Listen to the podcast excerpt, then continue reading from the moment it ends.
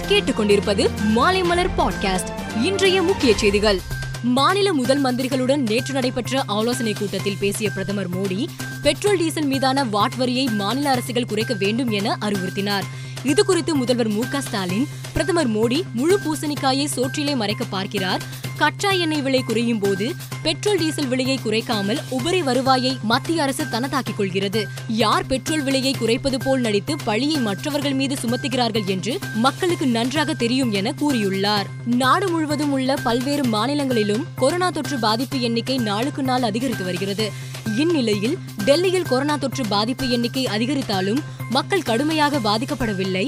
இதனால் மருத்துவமனையில் சேர்க்கும் விகிதம் குறைவாகவே இருக்கிறது என அம்மாநில சுகாதார மந்திரி சத்யேந்தர் ஜெயின் தெரிவித்துள்ளார்.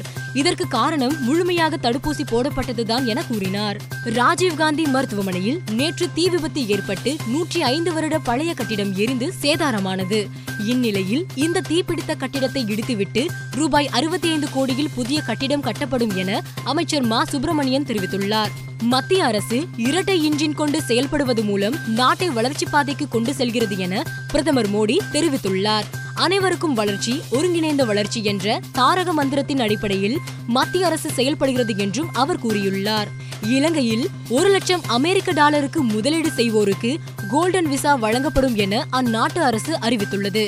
இந்த திட்டத்தின் கீழ் முதலீட்டாளர்கள் பத்து ஆண்டுகள் வரை இலங்கையில் தங்கி தொழில் செய்யலாம். மேலும் எழுபத்தைந்தாயிரம் அமெரிக்க டாலர் மதிப்புக்கு அடுக்குமாடி கட்டிடங்கள் வாங்கும் நபர்களுக்கு ஐந்து ஆண்டு விசா வழங்கப்படும் என்றும் அறிவிக்கப்பட்டுள்ளது. கணித பாடத்தில் மாணவிகள் புத்திசாலிகளாக மாறி வருவதாக யுனெஸ்கோ ஆய்வறிக்கையில் தெரிய வந்துள்ளது இதற்கு முன் மாணவர்களே கணிதத்தில் சிறந்து விளங்கியதாகவும் தற்போது மாணவிகளும் மாணவர்களுக்கு இணையாக கணிதத்தில் சிறந்து விளங்குவதாக தெரிவிக்கப்பட்டுள்ளது.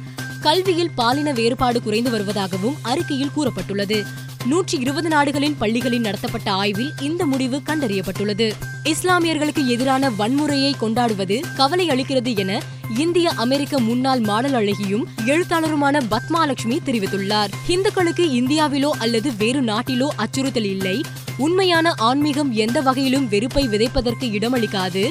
விஷமிகளின் பரவலான முஸ்லிம் எதிர்ப்பு வாசகங்கள் அச்சத்தை உருவாக்குகிறது. மக்களின் மனதை விஷமாக்குகிறது என கூறியுள்ளார். இந்திய டெஸ்ட் அணிக்கு இளம் வீரரை கேப்டனாக தேர்வு செய்ய வேண்டும் என இந்திய அணியின் முன்னாள் ஆல்ரவுண்டர் யுவராஜ் சிங் கூறியுள்ளார்.